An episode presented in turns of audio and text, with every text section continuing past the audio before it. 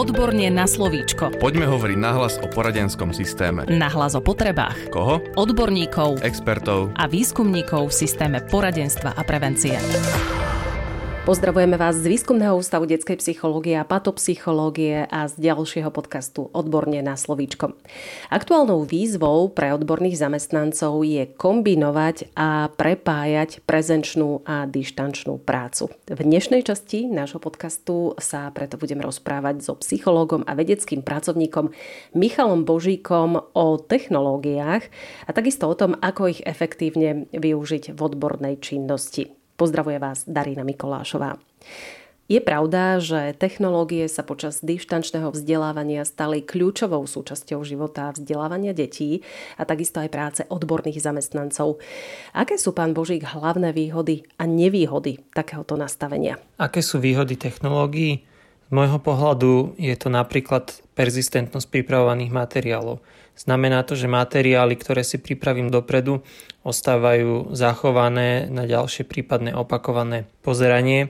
Takto spracované môžu byť e, základné pojmy alebo teória, nahraté takéto video a potom na hodine alebo na samotnom sedení, ak teda sa bavíme o poradenskom procese, sa venujem aktivitám alebo precvičovaniu nejakých zručností alebo schopností.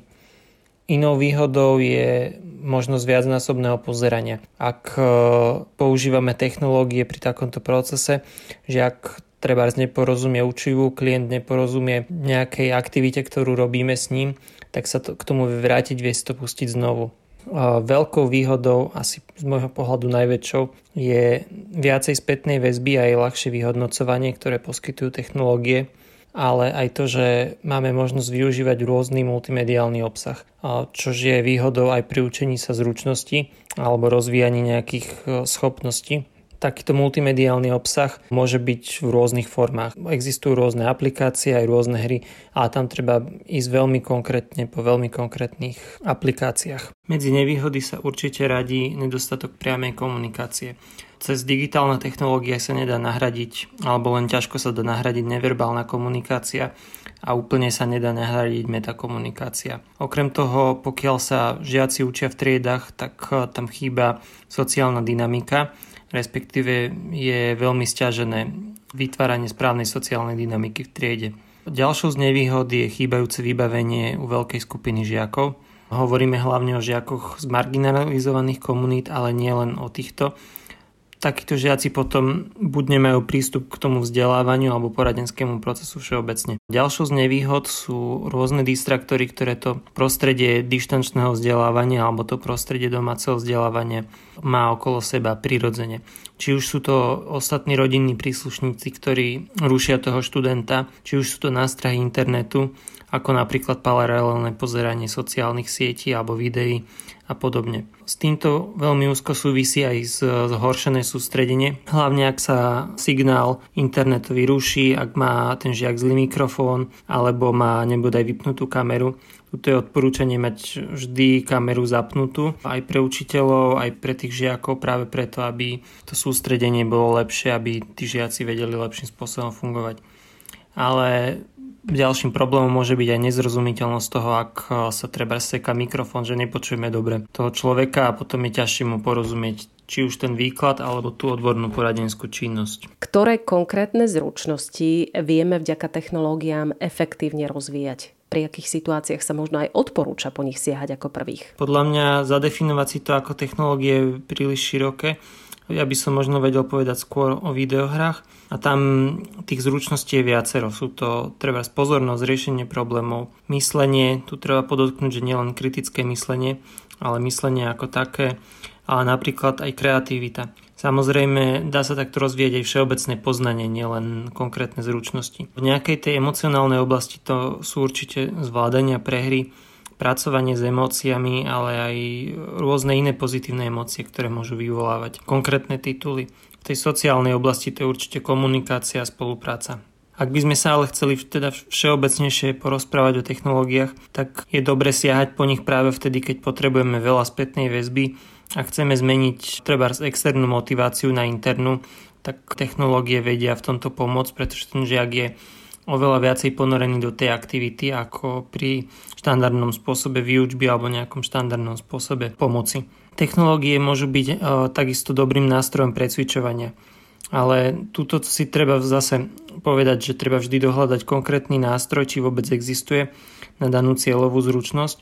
Ale v dnešnej dobe už na veľmi veľa rôznych zručností existuje veľmi veľa nástrojov alebo aj spomínaných videohier.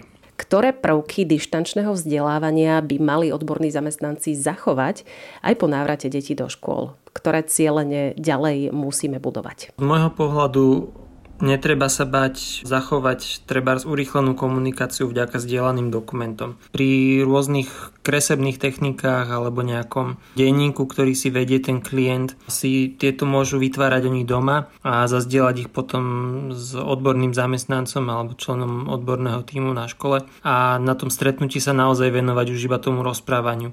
Dáva to tak priestor potom venovať sa rôznym ďalším aktivitám alebo dávať väčší dôraz na tie aktivity a tie aktivity, pri ktorých ten odborný zamestnanec nemusí byť, tak pri nich naozaj nie. Takisto je tu priestor na to, aby vedeli takto používať aktivity, ktoré musia opakovať spolu s tým klientom. Vtedy si tieto aktivity klienti vedia, alebo teda študenti vedia si ich nahrať, aby ich mali vždy k dispozícii. Klienti môžu sami seba nahrávať, či už na video alebo ako zvukový záznam, aby si mohli precvičovať rôzne zručnosti a schopnosti napríklad nejaké logopedické zručnosti alebo komunikačné zručnosti. Vtedy to spätné pozeranie videa im môže dať e, kvalitnú spätnú väzbu a môžu sa tak trénovať aj sami. Takisto prvky, ktoré zvyšujú interaktivitu, či už e, poradenstva alebo vzdelávanie, ktoré dávajú multisenzorický vstup tým pádom sa takto ten klient alebo ten študent viacej učí, ako keby sa učil iba počúvaním toho, či už pedagogického zamestnanca alebo odborného zamestnanca. Odborní zamestnanci v téme technológií musia myslieť jednak na to, ako byť dostatočnou podporou vzdelávaciemu procesu, ale zároveň treba myslieť aj na to, ako zastrešiť prevenciu a vhodné používanie. Aké sú zásady bezpečného užívania technológií, ktoré by mali cieľene zdôrazňovať? Ak sa chceme baviť o bezpečnom užívaní technológií, je veľmi dôležité si na začiatok zadefinovať e, rozdiel medzi štrukturovaným a neštrukturovaným časom, ktorý deti majú Štrukturovaný čas zahrania všetky aktivity, ktoré má nejakým spôsobom naplánované, či je to teda vyučovanie alebo nejaké mimoškolské aktivity, záujmové krúžky a podobne, športové aktivity a tak ďalej. A neštrukturovaný čas zahrňa v podstate všetok voľný čas dieťaťa, ktorý tráví svojimi aktivitami. Ak sa teda bavíme o tomto štrukturovanom a neštrukturovanom čase, tak e, musíme povedať, že to problémové užívanie technológií sa týka iba toho neštrukturovaného času. Respektíve, ak sa chceme baviť o tom, ako mu predchádzať, tak je to práve tým, že to dieťa má zadefinované pravidla, má zadefinovaný ten štrukturovaný čas. Potom, ak by prišlo aj k nejakému problematickému užívaniu technológií, tak to narúša práve skôr tento neštrukturovaný čas a tie aktivity, ktoré sú v tomto neštrukturovanom čase majú tendenciu nahradzať jedna druhu. Čiže napríklad zvýšené užívanie obrazoviek typu mobilný telefón, počítač, tablet nahrádza skôr televíziu ako nahrádza aktivity toho štrukturovaného času. Čiže je to skôr otázka problematického životného štýlu ako toho, že by tie samotné nové technológie boli nejakým spôsobom odlišné od tých iných aktivít v neštrukturovanom čase. Samozrejme máme ale aj viacero rôznych ďalších problémov, ktoré môžu nastať tomu, ako predchádzať problémami rôznej povahy, či už problémami so zrakom alebo problémami s chrbtom je dodržiavanie pravidelných prestávok, správne sedenie. Okrem toho mať správnu stoličku, na ktorej sedíme, dobré kreslo, kvalitné. Počas tých prestávok samozrejme nielen si urobiť prestávku, ale sa aj, aj prechádzať, trochu sa ponaťahovať, rôzne svalové skupiny, precvičiť si aj oči. V podstate pri tých očiach je dôležité to, že sa zmení tá fokusová vzdialenosť, na ktorú sa dieťa pozerá.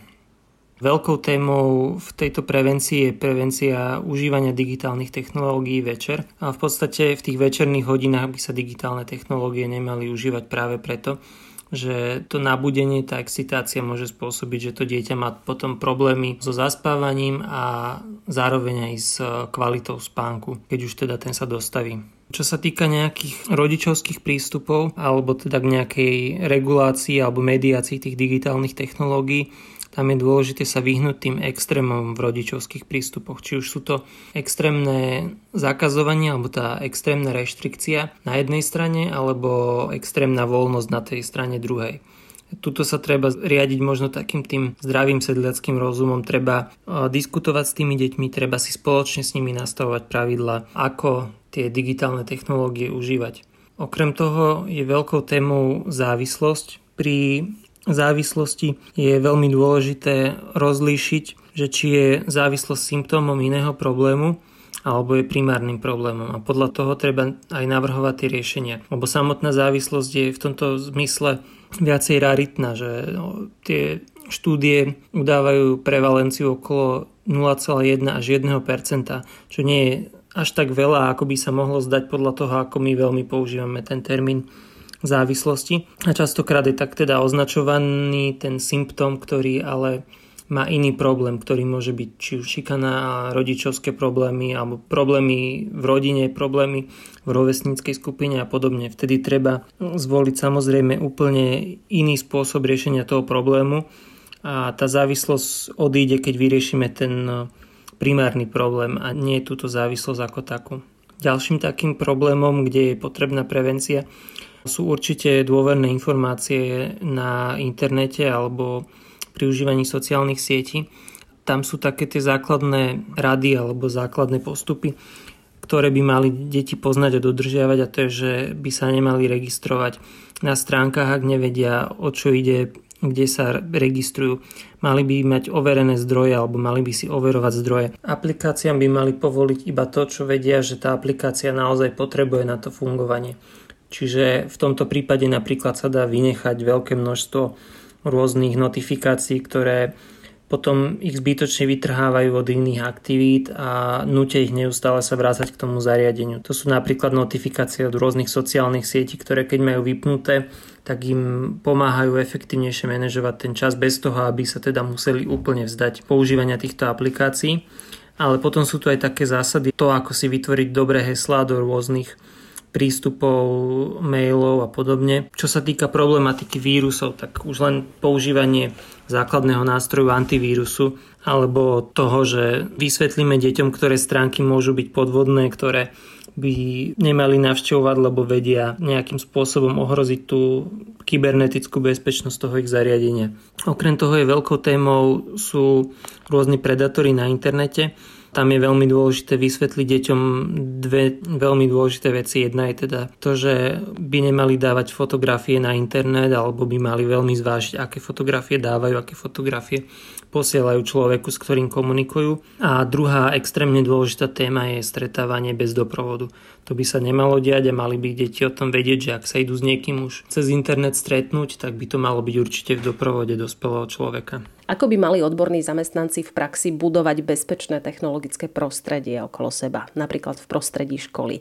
Ako konkrétne postupovať práve na úrovni školy? Čo treba posilniť a aké procesy zaviesť tak, aby bolo aj prezenčné, respektíve kombinované vyučovanie s technológiami efektívne? V tejto téme je najlepšie asi mať e, naozaj dedikovaného človeka a v tomto zmysle je úplne jedno, či je to odborný zamestnanec alebo pedagogický zamestnanec, ktorý sa tej téme bude systematicky venovať, ktorý si v nej bude prehlbovať znalosti, pretože tá téma sa veľmi rýchlo hýbe dopredu a ktorý bude mať zároveň aj vytvorené podmienky, aby mohol realizovať e, osvetu, prevenciu a potom prípadnú intervenciu na škole.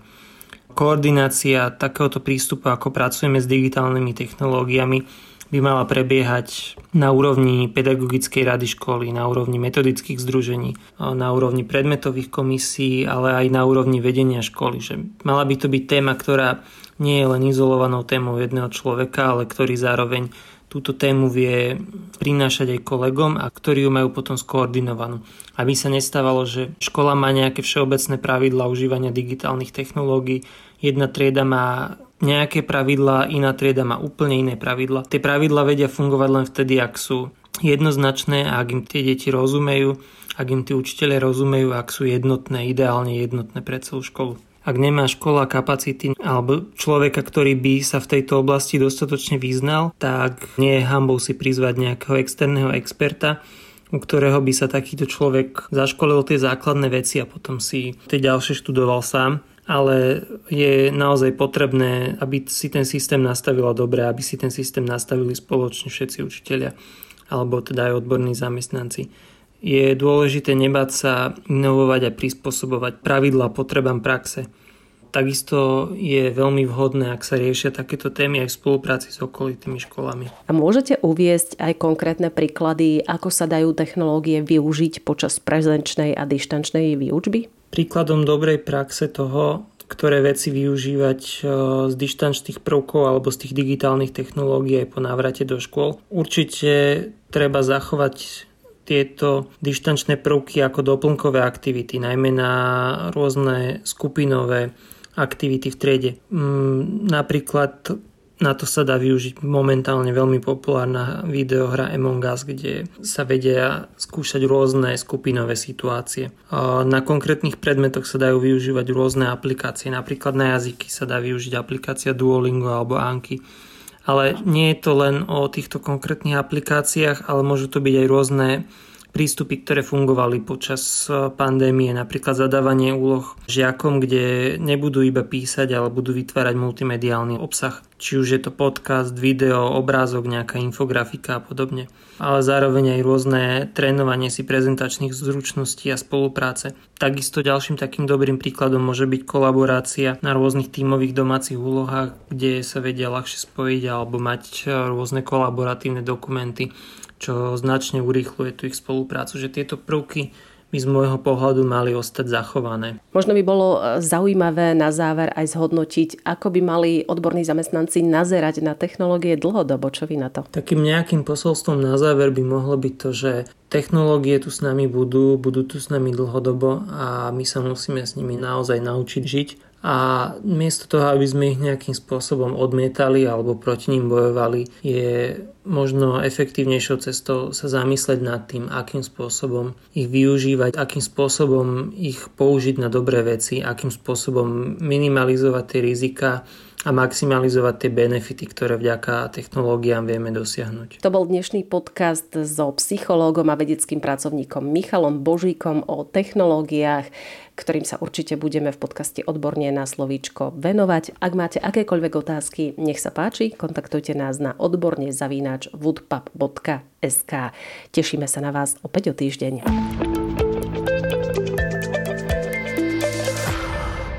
Podcast Odborne na slovíčko sa realizuje vďaka podpore z Európskeho sociálneho fondu a Európskeho fondu regionálneho rozvoja v rámci operačného programu Ľudské zdroje. Odborne na slovíčko.